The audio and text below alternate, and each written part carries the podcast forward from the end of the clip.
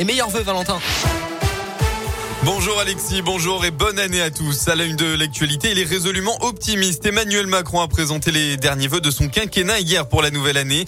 Le chef de l'État a souhaité que 2022, année décisive, soit aussi l'année de sortie de l'épidémie alors que la France enregistre un record de 230 000 cas de Covid.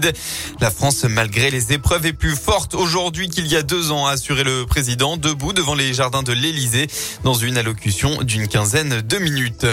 Sur le plan épidémique, eh bien, le nombre d'hospitalisations lié au Covid poursuit sa hausse avec euh, près de 2000 nouvelles admissions euh, en seulement 24 heures.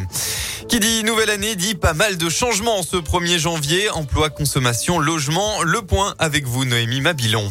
On commence avec les bonnes nouvelles et l'augmentation automatique du SMIC, plus 0,9%. Il passe à 1603,12 euros brut. À noter aussi la mise en place du titre mobilité. Sur le même principe que le ticket resto, il permet aux salariés de payer ses frais liés à ses déplacements domicile-travail pris en charge par l'employeur. À partir d'aujourd'hui, la contraception devient gratuite pour les jeunes femmes jusqu'à 25 ans. En revanche, le prix du timbre augmente, comptez 1,16€ pour le timbre vert, 1,43€ le timbre rouge. Quelques initiatives pour la planète aussi. La fin des plastiques à usage unique autour de certains fruits et légumes, autour des journaux, magazines et publicités. Et la fin aussi des jouets offerts dans les menus pour enfants. Interdiction d'éliminer les invendus non alimentaires comme les vêtements, les livres ou encore les produits d'hygiène. Les entreprises doivent donner ou recycler ces invendus. D'ailleurs, les vendeurs de mobilier ont l'obligation de reprendre les meubles et les matelas usagés de leurs clients. Et enfin, un nouveau malus automobile et une taxe sur le poids des véhicules. Autre changement qui concerne les futurs propriétaires, les prêts immobiliers accordés par les banques ne, ne peuvent plus dépasser 25 ans. Une disparition inquiétante dans le Rhône. La gendarmerie a lancé un appel à témoins hier soir. Philippe Lehebel n'a plus donné signe de vie depuis le réveillon de Noël. Il a quitté son domicile de Mions. L'homme mesure 1m70 de corpulence forte. Il a les cheveux courts de couleur châtain et les yeux noirs. Il est considéré comme psychologiquement fragile.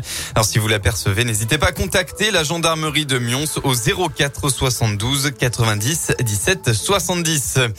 Un mot de sport, c'est aujourd'hui que démarre le Dakar édition 2022. Le rallye auto et moto se déroule pour la troisième fois en Arabie Saoudite. Plus de 1000 participants pour 15 jours de course et 8375 km répartis en 12 étapes. Plusieurs équipages de la région sont en lice cette année. Euh, plus de détails sur radioscoop.com. La météo, enfin, on devrait retrouver un temps clair en Auvergne-Rhône-Alpes pour ce premier jour de l'année 2022. Attention, en revanche, à la brume actuellement, elle est très présente dans le Rhône, l'Ain et la Loire. Soyez donc prudents si vous prenez la route ce matin. Elle va dans la journée se dissiper pour laisser place aux éclaircies. Ailleurs, le temps devrait être totalement ensoleillé partout dans la région. Côté Mercure, vous aurez, euh, il fera au maximum de la journée entre 10 et 15 degrés.